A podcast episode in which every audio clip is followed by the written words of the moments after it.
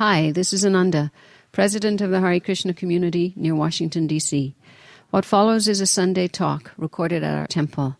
Every Sunday we invite the public for meditation, a talk, and a vegetarian lunch. We'd love for you to join us. More information is available at ISKCONOFDC.org. That's ISKCON of DC.org. Thanks, and I hope you enjoy the talk. Hare Krishna.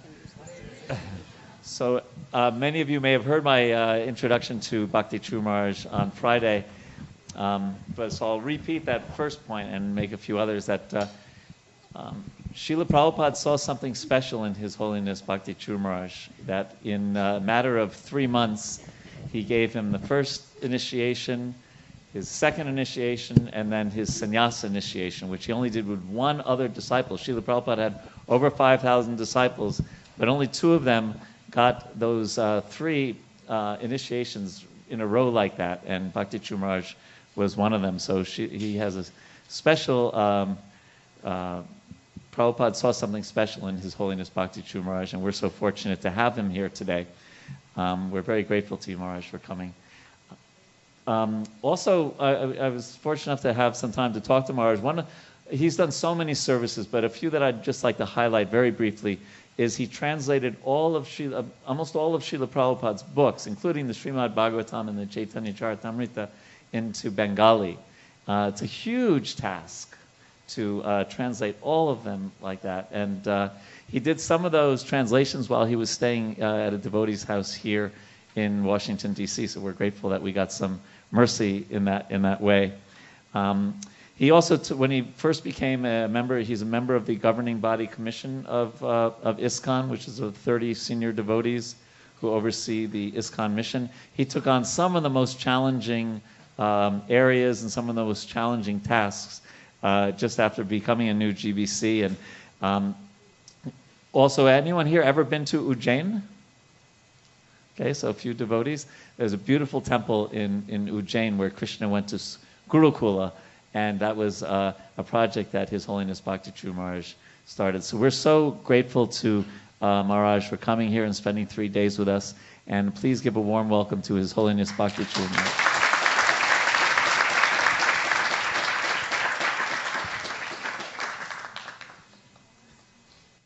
Namo Vishnu Padaya Krishna Prishthaya Bhutale Srimate Bhakti Vedanta Swami Niti Namine Namaste Saraswati Deve Gauravani Pracharine Nirvishesha Shunnabadi Paschyatta Deshatarine.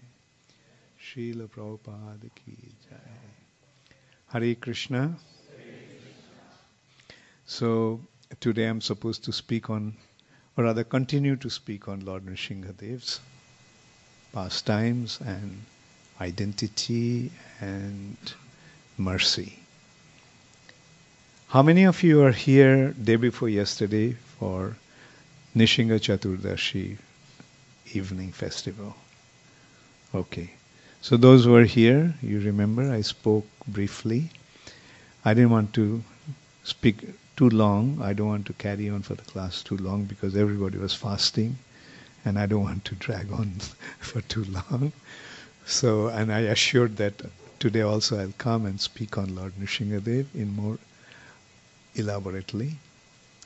So that day I just briefly discussed about few points. One was why we give so much importance to Lord Nrisimha Dev. Our focus is on Krishna. We are devotees of Krishna. And although there are so many incarnations of the Supreme Personality of Godhead, we don't really worship them that elaborately. Like for example, even Lord Ramchandra, we do not really worship him or sing his glory every day, practically after every kirtan. But Nrisimha Dev we do. Why is that?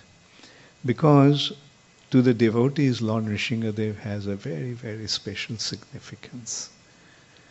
Nrisimha Dev removes the obstacles from the path of devotion. Therefore, those who have accepted the path of devotion, they depend upon Lord Nrisimha Dev's mercy very much because he removes the obstacles and hurdles and the impediments from the path of devotion. When the obstacles are removed, then what happens? Then the journey becomes easy. No obstacles, so you can move forward quite easily. So that's why there is so much importance we give to Lord Nrisimhadev. In that respect, we recalled a few things like Srila Bhakti Siddhanta, Srila Bhakti Binod Thakur gave Nrisimha mantra to Srila Bhakti Siddhanta Saraswati Thakur even before giving him Hare Krishna Mahamantra. When he was 6 years old, he gave him Nrisimha mantra.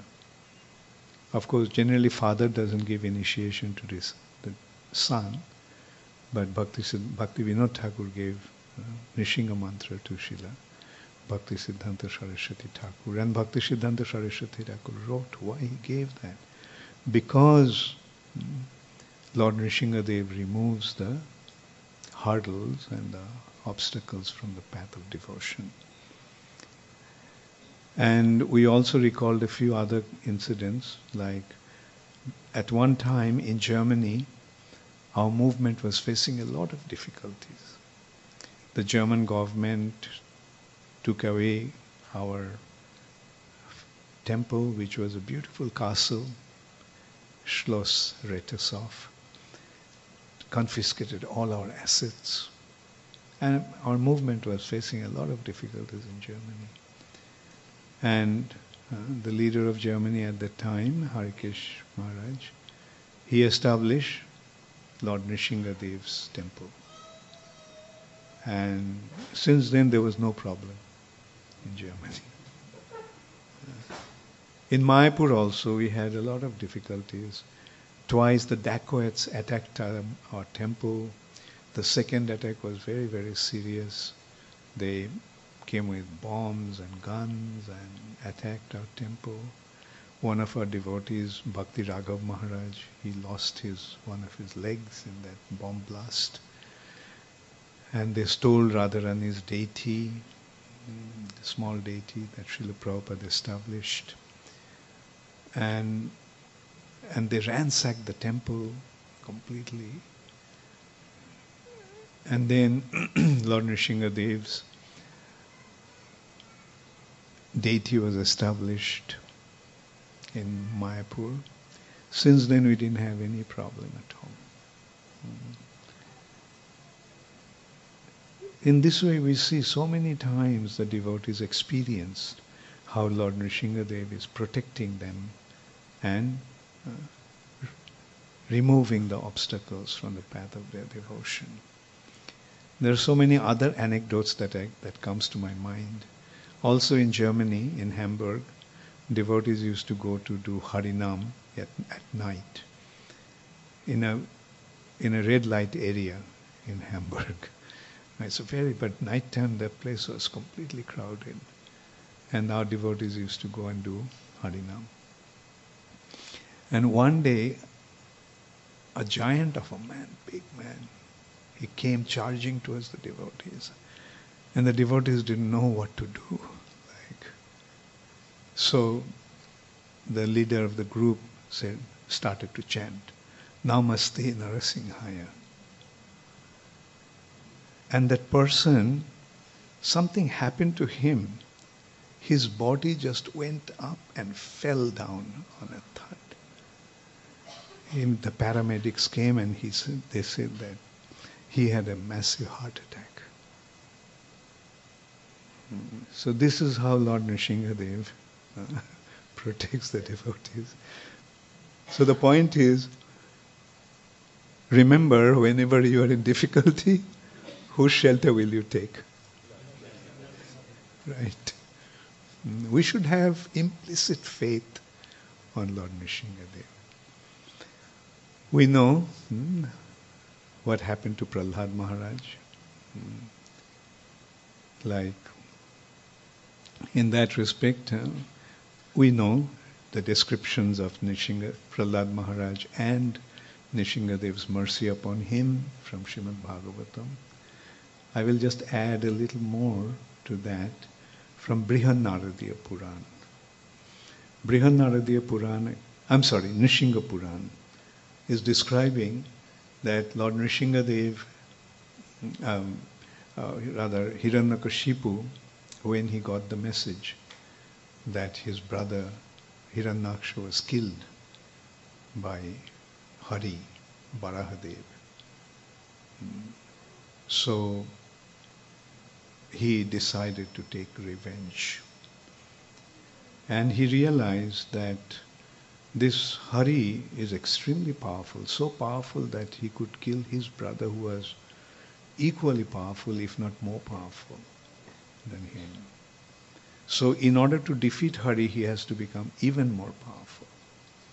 So he went to Mandar Mountain and decided to perform austerities. So when he was about to start his austerities, Brahma anticipated some trouble. So Brahma called Narada Muni. Look, this character is starting his austerity, and obviously he's out to create some trouble. So Narada said, don't worry, I'll take care of that. So Narada Muni called his friend Parvat Muni, and they assumed the form of two birds and started to fly around Hiranyakashipu while he was standing on one leg trying to meditate. And so Narada and Parvat Muni, assuming the form of two birds, started to chant the glory of the Lord. Om Namo Narayanaya, Om Namo Narayanaya. He couldn't concentrate, Hiranyakashipu.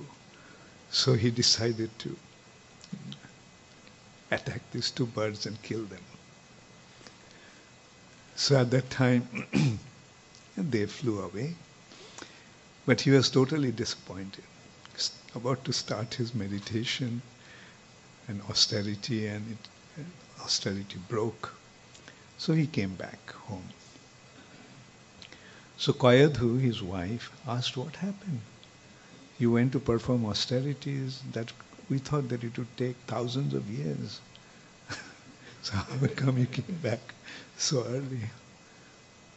So he described these two birds from somewhere came and started to disturb me, chanting the glory of my enemy, Narayan.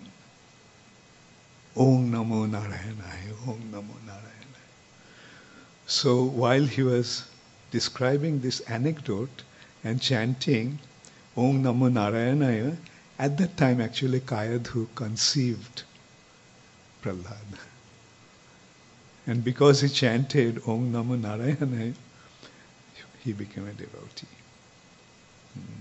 Or rather, the devotee brings that auspiciousness. Prahlad Maharaj is a very special devotee, there is no doubt about that. About that also there is a description in Hari Bhakti Vilas, how Prahlad became such a great devotee. One day, Prahlad Maharaj in his previous life, along with his girlfriend, he went to some secluded place to have a picnic. And so they cleaned up the place and were about to have their picnic, and they developed an argument which turned into a big fight. And they had such a bitter fight that they didn't eat anything the whole day and stayed up, couldn't sleep the whole night. And that day happened to be Nrisimha Chaturdashi. And the place they cleaned up was actually the ruin of a Nrisimhadev temple. Because on Nrisimha Chaturdashi day, they cleaned up Nrisimhadev's temple and fasted and stayed up the whole night, Prahlad in his next life became Prahlad Maharaj, a great devotee. So we all know what a great devotee Prahlad Maharaj was. From his childhood, he developed his attachment to Lord Hari Krishna. And one day his father, naturally, affectionately, asked his son, even the demons have affection for their children. So, putting him on his lap, very affectionately asked, "So Prahlad, what do you think is the ultimate goal of life?" So Prahlad said, "The ultimate goal of life is to become a devotee of Hari. Surrender unto Hari and dedicate oneself completely to his loving devotional service." So he was very upset. He thought, where did this child learn this? He said, he thought little child probably saying something doesn't really mean that. So he called his guru's sons, Shanda and Amarka, Shukracharya's two sons, and put Prahlad in their custody to educate them. So Prahlad was sent to school. Other demoniac children also were coming to school. And so while they were playing during the off time, like he would teach them how to sing the glory of the Lord and dance. And so he was teaching them how to become a devotee of Krishna. So the demoniac children, demons' children, asked Prahlad, "Prahlad, this our Guru never taught. Where did you learn all this?" So then he narrated that when he was in the womb of his mother, Narada Muni used to instruct his mother about Krishna and importance of devotional service. And sitting in his mother's womb, he actually learned all that. So this is how we can see that Prahlad Maharaj was a devotee even when he was in his mother's womb.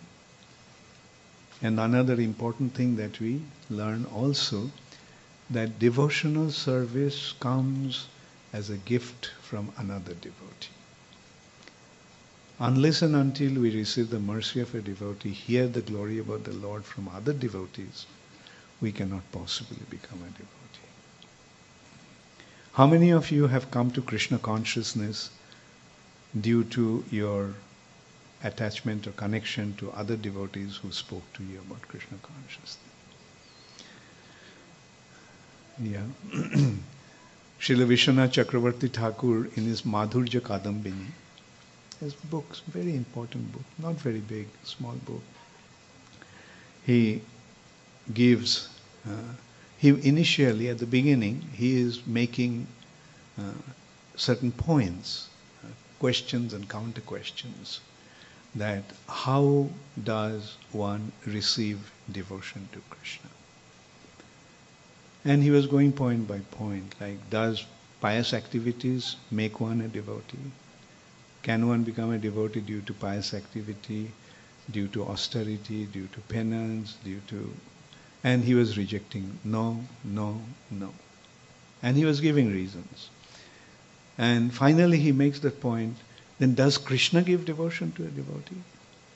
There also he says no. The reason being that if Krishna gave devotion to some and didn't give devotion to others, then Krishna would be considered to be partial. But Krishna is samadarshi. Krishna is equally disposed to everyone. Krishna is totally impartial. So Krishna doesn't give devotion. It is Krishna's devotees who give devotion to others. Krishna is impartial, but Krishna's devotees are partial. When they see that someone is becoming more inclined or good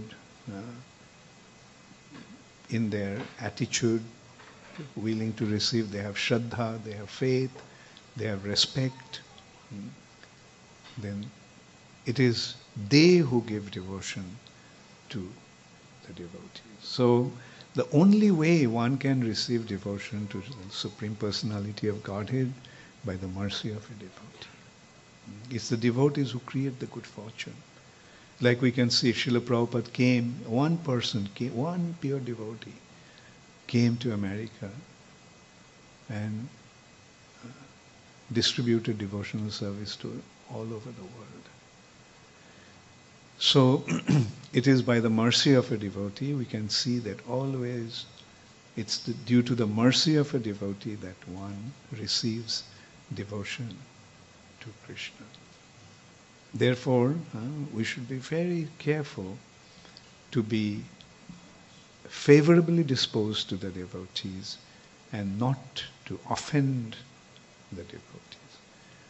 While a devotee's mercy can give us devotional service to Krishna, but at the same time offenses to the devotees can destroy our spiritual life. So this is how Prahlad Maharaj told his friends how he actually received all these important informations. The Guru did not impart it to them, but his Guru, real Guru, a devotee Guru, the Guru again is Jai Krishna Tattvavetta Shai Guru. Unless and until one is a devotee of Krishna, one cannot become a Guru. So, then, as you all know what happened, when Prahlad was taken to Hiranyakashipu again, Hiranyakashipu very affectionately asked him, "So, my son, what did you learn from your teachers?" Prahlad repeated the same thing. "I learned many things, and out of them, the most important thing is to consider what will make our life successful. What is the ultimate success? And the ultimate success of life is achieved by becoming a devotee to the Supreme Personality of Godhead." So Hiranyakashipu was extremely angry. He called Shanda and Amarka. And, "What are you teaching to my son?" So they said, "Well, what happened?" He said that you taught him that the ultimate goal of life is to become a devotee, my archenemy. What are you teaching my son? He is the Supreme Personality of Godhead. If at all there is a Supreme Personality of Godhead, that's me. Don't you see how I have conquered everything in this universe?" So they started to tremble with fear and said, "No, we didn't teach him that. Now, where did he learn that from?" And so he concluded, maybe these demigods are coming in disguise and giving him, brainwashing him in this way. So he placed his soldiers all around the Gurukul so that nobody, even a bird cannot fly from there, and started to protect the Gurukul atmosphere in that way. And so then again after some time he called him. And Prahlad gave the same reply, even more elaborately. That how Durlabha Manusam Janma, that how rare this human form of life is. Labdha Sudurlabhamidam Bohu Sambhavante. After many, many possibilities, one achieves this human form of life, and one should be careful not to squander it. This is the time, this human form of life gives the opportunity to recognize his spiritual identity and develop his loving relationship with the Supreme Personality of Godhead. It crossed the limit of Hiranyakashipu's tolerance. It threw him away from his lap and ordered his soldiers, "Kill him." just as one poisonous tree can destroy the whole forest, just a little spark of fire can burn the whole house. This kulangar, the burning cinder of the family, is going to destroy the entire family. So kill him. So they immediately followed the order of their master. And these soldiers, these bodyguards of Hiranyakashipu, are so powerful that they could even deal with the demigods and defeat them. So they unsheathed their weapons and attacked Prahlad. But those weapons couldn't even touch Prahlad. They broke into pieces, and some of the weapons just turned around and chopped them off. So Hiranyakashipu was surprised. So he said, okay, put him in the pit of a venomous snake. And so that was done. Prahlad was thrown in the pit of venomous snakes. And the snakes kept on biting. But nothing happened to Prahlad. And these are all celestial snakes, actually. They are not ordinary snakes or even king cobras.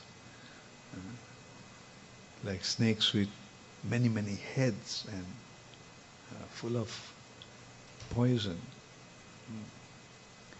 They're so poisonous that their poison could even melt the stones or burn a tree into ashes. But nothing happened to Prahlad, and they started to, totally exhausted, they started to appeal to Hiranyakashipu that our fangs are broken, our sacks are empty, but nothing is happening to this child. So, as you know, like Prahlad, Hiranyakashipu tried to kill Prahlad in so many ways, but he didn't succeed. Then one night, Hiranyakashipu went out in disguise to find out what was happening in his kingdom. In the Vedic time, the kings often used to do that. In disguise, they would go, like Lord Ramchandra did that, Yudhishthira Maharaj used to do that. And great personalities always, because they would not rely on the informations from their secret agents. They themselves would go and find out what's happening in the kingdom. So one night when he was in disguise, when he was just looking around in his kingdom, he heard someone chanting the name of the Supreme Personality of Godhead. So he became very surprised, who is chanting the name? And he found that it was his own son, Prahlad. The dead of the night, he's chanting. So he called his minister to tie him up, not with ordinary ropes, but with snakes called nagpash, the snake bond. And so when he's asleep, you do that. So the minister was waiting, and when he thought that Prahlad was asleep, so he arranged that nagpash to tie him up and throw him in the ocean.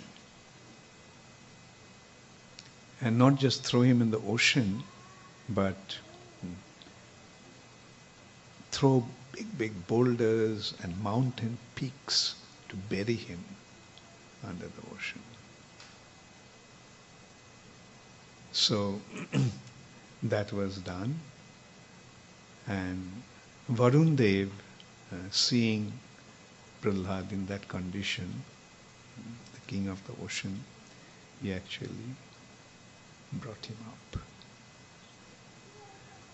And at that time Garuda appeared there, and seeing Garuda, the snakes ran away. And Garuda also had a big feast. So Hiranyakashipu got completely baffled. Not only angry, but he was wondering, how come this boy is so powerful? So he called him in the assembly. He said, where do you get this power? So his answer was that I'm getting this power from where everybody gets his power. Wherefrom you also got your power. All the power actually comes from the supreme powerful Hari. And he became completely enraged. Hari, where is your Hari? Hari is everywhere. We may not be able to see him, but he is everywhere. Bahir Nishingha, Hridaye Nishingha. He is in your heart also. But unfortunately, although he is so close to you, you can't see him. And he is outside also. And so he shouted, is he there in this pillar? I said, yes, sure, he is there. And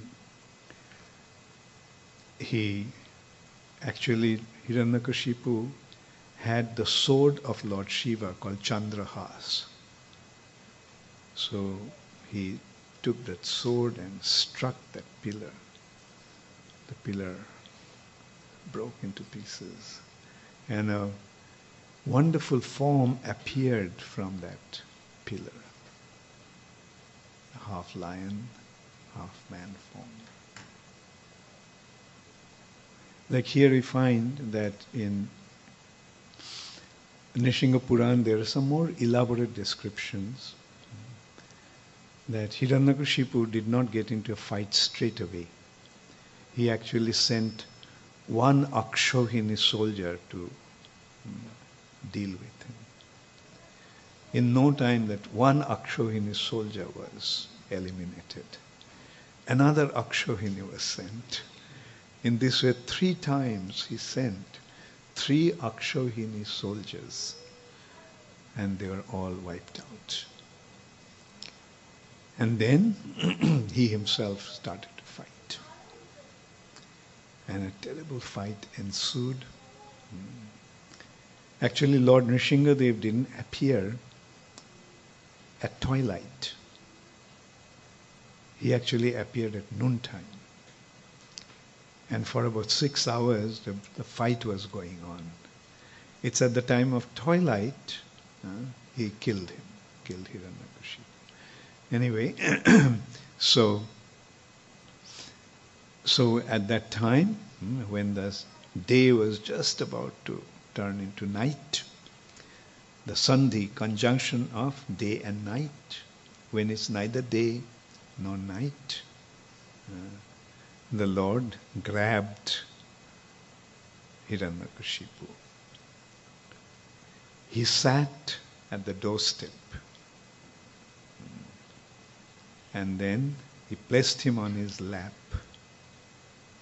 and with his nail he tore open his belly and chest, pulled out his intestine along with his heart, and wrapped it around his neck. That's how he killed him. Now, Hiranyakashipu was so powerful that when he was fighting with Indra, Indra's elephant, Airavata, which is extremely, unbelievably powerful, Airavata struck him on his chest. And as a result of that, Airavata's tusk broke. So that is how powerful Hiranyakashipu was. But the Lord, when he placed him on his lap and tore his intestine and chest open. He did it as if a child is tearing open and a wasp. So, tanu bhringam, a wasp. So this is how Hiranyakashipu was killed by the Supreme Personality of Godhead. Hiranyakashipu wanted to become immortal. Brahma said that, no, I can't give you that boon. It's beyond my ability. In this material nature, no one is immortal. Everyone has to die. One may have a long life, but eventually everybody has to die. Even I have to die. So how can I give you this benediction? So Hiranyakashipu thought, okay, Brahma doesn't want to give me the boon of immortality, but I'll, somehow or other, I'll get it. So he made all kinds of arrangements to become immortal. That no man, no animal, no demigod, Rakshasa, Gandharva, Kinnara, he named everything. Won't be able to kill me. Brahma said, fine, that benediction I can give.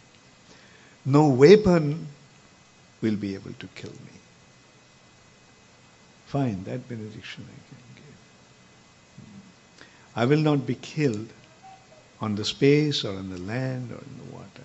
Okay, I can give you that benediction. I won't be killed inside the house or outside the house. Okay, fine. That benediction also I can give. I won't be able to, I will not be killed in the space or that also. So in this way, he practically made all arrangements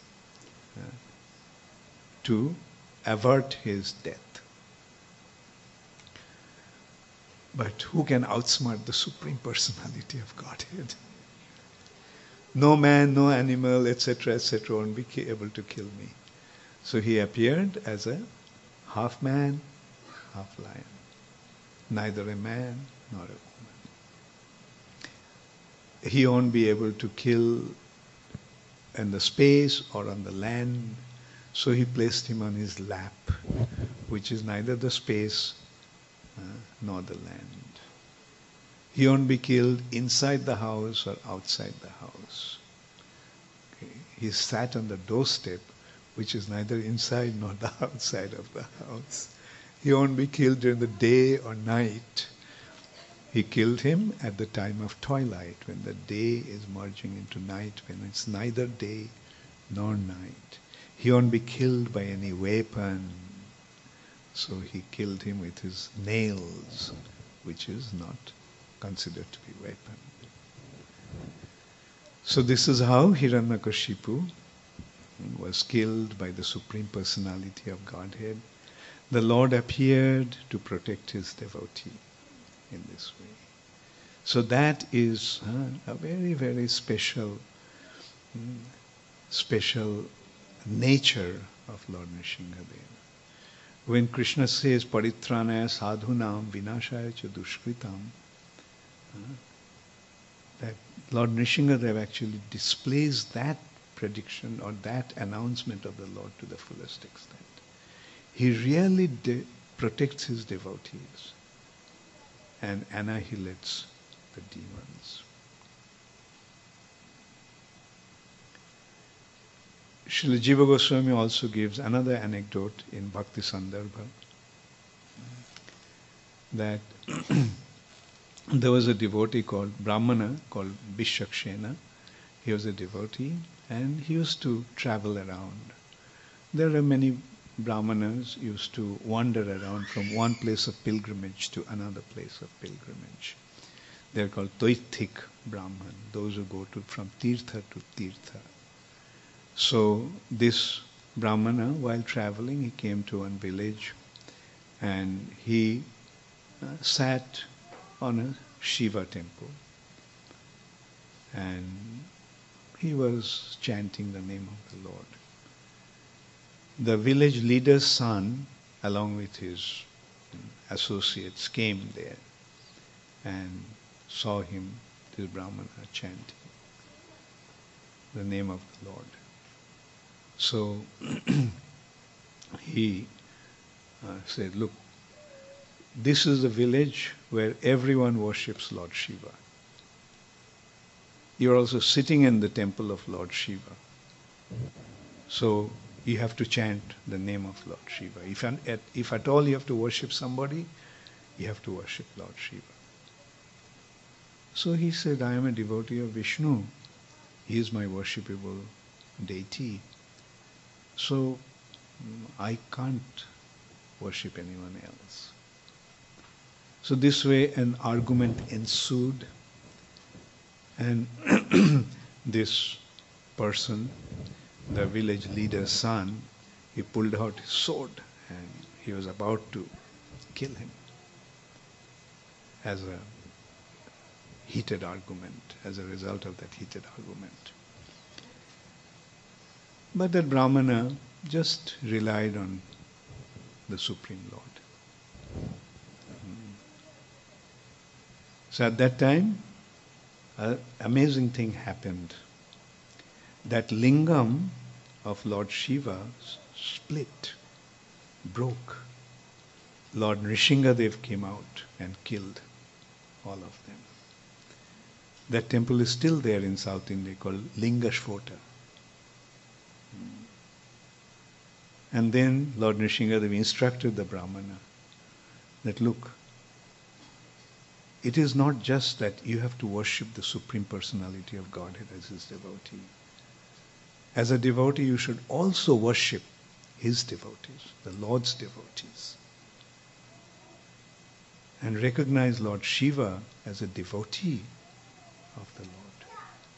And He is also a gunavatar of the Supreme Personality of Godhead. So there is nothing wrong as a devotee to worship Lord Shiva. Only thing is, the difference is that what you are going to ask from Him. Demons take advantage of Lord Shiva's generous nature. He is Ashutosh. He becomes pleased very quickly. Therefore the demons take advantage. They somehow or other please Lord Shiva and get their agenda fulfilled. So the demons take advantage of Lord Shiva's generous nature. But and they worship Lord Shiva for their selfish to fulfill their selfish motivations. But the devotee approaches Lord Shiva to receive devotion from the Supreme Personality of Godhead. So that's the difference between a devotee worshipping Lord Shiva and demons worshipping Lord Shiva. There is no harm in worshipping Lord Shiva. What really matters is what is the objective of that worship. So this is how we get a very wonderful instruction that how should we look at Lord Shiva. Sometimes the Shiva devotees and Vishnu devotees get into a massive conflict. But there is no need for that. Actually, we are also worshippers of Lord Shiva. Vaishnavanam Jatha Shambhu. That's our understanding. Kshirang jatha dadhi vikara vishesha yogat. Just as milk turns into yogurt, similarly Krishna transformed himself into Lord Shiva. There is no difference that way. So that is how we have to approach Lord Shiva. Thank you all very much. All glories to Srila Prabhupada. Shri Shri Nrisimha Bhagavan Ki Jai. Any questions? Yes, Prabhu.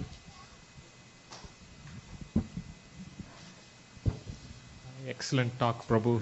I have a basic question, naive question. Where did that lion face came from? This god on the he can assume any form. Two examples, all religions, either Christianity or Hindu, is evolutionary, it fits to human life. 5,000 years ago, Lord Krishna and Vignesh or Hanuman Hanuman came from non-human primates, that's fit with the humans as well. These are all mental speculation. Don't give any importance to that. I'll finish one. You know, and then the Vignesh, Lord Vignesh, that's a head transplant is there in the science. You know, now pigs transplantation, and we're going to reach head transplant also soon in the near future. So where did this lion face came from? It doesn't fit in evolution point of view. I got your question. And the second thing is last, okay, let me answer last this point. First. This is our imagination to show lion as an aggressive animal. Yeah. The thing is that when you are dealing with the spiritual topic and spiritual reality, get rid of your mind and intellect. Spiritual reality is eternal. The Lord's form as Nishingadev is eternally there. It is not that his form evolved. There's no question of evolution when you're dealing with the spiritual reality. Therefore, I said, get rid of your intellect and mind. You won't be able to enter into that region with your intellect. You have to simply accept whatever is there in the scriptures. Do you accept there is another reality beyond this material nature? Do you accept it? I do. Yeah. So where is that reality? See, let's put it this way. We are seeing the world of matter. We are in the world of matter. Right? This is matter, this is matter, this is matter. Matter by nature is inert. Right? Isn't it? Matter is inert? Yes or no? No, no, just give me a simple answer. Okay, simple consideration. Simple consideration. Does this table have consciousness? Don't get into that. You know, when was it conscious? It was conscious. Did you see this table conscious at any time? I mean, you know, don't just try to understand. Just use your common sense and answer. Is this table conscious or no? Answer, yes. It was alive, but now it's dead. How do you know? Did your grandfather tell you? Biology. Who made this biology? Nature. And this is nature. By nature, is this table conscious or inert? Please answer a simple, give a simple answer to a simple question. Okay, if that is, then I will say there is no point talking to you, because you are not going to accept a simple answer. You asked a question, and if you don't want to accept a simple answer, there is a waste of time talking to you. Yes. Other questions? Karen? What? Yeah, you're next. Prabhu, thank you. It was beautiful. I'd like to make two comments and a question quickly. Sure. What you said was so simple yet so profound. You said, this is a rare birth to be human. Yeah. I go out every day, I see the news, thousands of people killing each other, theft, people driving crowded, and I think, oh, there's too many people around. But when I come here to the temple and hear you say that, and you really stop for a second and think, it is precious, and I don't think this way every day in the material world. And just to come here to hear that one thing and be reminded, it's like if you really listen, you know you're speaking the truth. And I grew up Jewish, and the second thing you said was also very profound. Who here came to Krishna consciousness through another devotee? Well, the other devotee, he's partially Krishna consciousness, but I lived just 10 minutes down the road, and for 20 years I didn't come to the temple. Either singing here, there's free lunch, and I went, ah. And then I heard through a mindfulness group, just the Yoga Americans, chanting in a book club. And when I heard that chant and met the devotee, I couldn't not come to this temple. And when I came, I can't stay away. Doesn't matter what happens. Broke my foot here, whatever. Just, it's so compelling. It is the devotees. And then when you come here, it's the devotees that keep you here or encourage you. And I can't tell you how important, even you're talking about Nrisimha, how important that is. It's what you said, and Ananda started, gratitude. And then you also said, and what is the goal of life? To be a devotee, whatever level you're on. Because I surely know money, looks, blah, blah, blah, is not going to make you happy. It's not going to fill the... And it's just, I have a lot of gratitude. Thank you. I have to ask you a little side question now. Yes. Nrisimha. I see all these beautiful pictures of Krishna, Chaitanya, Nityananda, Gauranga, Radha, Krishna. But I see Hanuman over there. And I got started learning the Hare Krishna and the Hanuman Chalisa. And so, because of Hanuman is the remover of obstacles too, or could you say anything about it? Not to take away the lion. Just anything. He's on the altar. Nrisimha isn't. His picture's there. Yeah. Yeah, right. Could you just say why we don't? Yeah. You see, Hanuman is a great devotee of the Supreme Personality of Godhead, Lord Ramchandra. And when Lord Ramchandra came, different other divine personalities also came to assist him. And, you know, Hanuman was one of them. He is actually a partial incarnation of Lord Shiva. Lord Shiva has this Rudra aspect, the anger aspect and destructive aspect. So that is being represented by or displayed by Hanuman. Whoever is standing on the way to the Supreme Personality of Godhead, like Ravana, Hanuman was there to just wipe him out. Thank you. How many more questions do we have? We have 1, 2, 3. So then because I know we're running a little late, but we'll take 3 more questions and then take prasadam. I think this gentleman was next, and then. Hare Krishna. Hare Krishna. Thanks for rekindling the story of Prahlad and Nrisimha Dev. My question was related to one of the topics that you mentioned, where Prahlada and they cleaned that old temple of Nrisimha Dev. I was not aware of the story. Was it from some previous Kalpa? Could you elaborate that story a little bit? That's right, yeah. It is from Hari Bhakti Vilas. You see, Chaitanya Mahaprabhu's very intimate associate, Sanatana Goswami, was assigned to give the elaborate scriptural evidence of different rituals or different activities that we conduct. And that is called Hari Bhakti Vilas. And in this Hari Bhakti Vilas, there is this anecdote that what Prahlad was in his previous life and how he became such a great devotee. And you got it right. The question naturally arises, like, Nrisimha Dev appeared after Prahlad, so how come in his previous life there was a Nrisimha temple? You see, time moves in cycle. In a larger concept also, the time moves in cycle. That is called Kalpa. One Kalpa, one day of Brahma, like that, you know.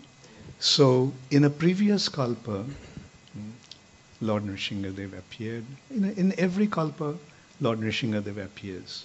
And this was one such previous Kalpa's ruins that was existing there.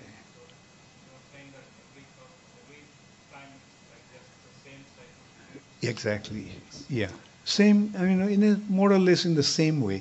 Like in the morning, you get up, brush your teeth, take your breakfast, go to office. Like the day follows practically the similar kind of a routine, but every day is different from different. Right. Yeah. Exactly, yeah, right. There are different, sometimes there are contradictions in the scriptures. We have to understand it's Kalpa Bhed. It happened in some other Kalpa. Thank you. Yes, Prabhu. Thank you, Maharaj. I thought, okay. Yeah, okay. Yeah, go ahead. Thank you so much, Maharaj. Actually, you asked most part of, you answered most part of my question, like with other things. Like I was under the impression Lord Narsingadev's form was manifested just to kill Hiranyakashipu, but Lord's form is eternal. Only fact is Hiranyakashipu doesn't aware of Lord Narsingadev's form is my current understanding. So if that is correct, I request you to please explain or share few details about Lord Narsingadev's spiritual planet, Vaikuntha planet, which planet actually Lord Nrisimhadev resides personally? Yeah, in Vaikuntha, Lord Nrisimhadev has his own planet also. There he is present, surrounded by his devotees. And the devotees of Lord Nrisimhadev, when they achieve their spiritual perfection, they go back to that planet of Lord Nrisimhadev. Okay? Thank you. Last question. Hare Krishna Maharaj, my pleasure to see you again. And all glories to you. Thank you.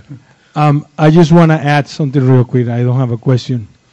The more I read what Prabhupada left behind for us, the more I'm convinced that the only way to learn something is to read. And if you want to learn everything about Krishna consciousness, the Srimad Bhagavatam has a lot of written things there that you can learn from it. And the same way, the sun is material, is matter, but it's alive. At one point of this system is going to disappear as well. So everything that burns has to die too. So thank you so much for your explanation and for your class. Very beautiful. Thank you. Hare Krishna. So,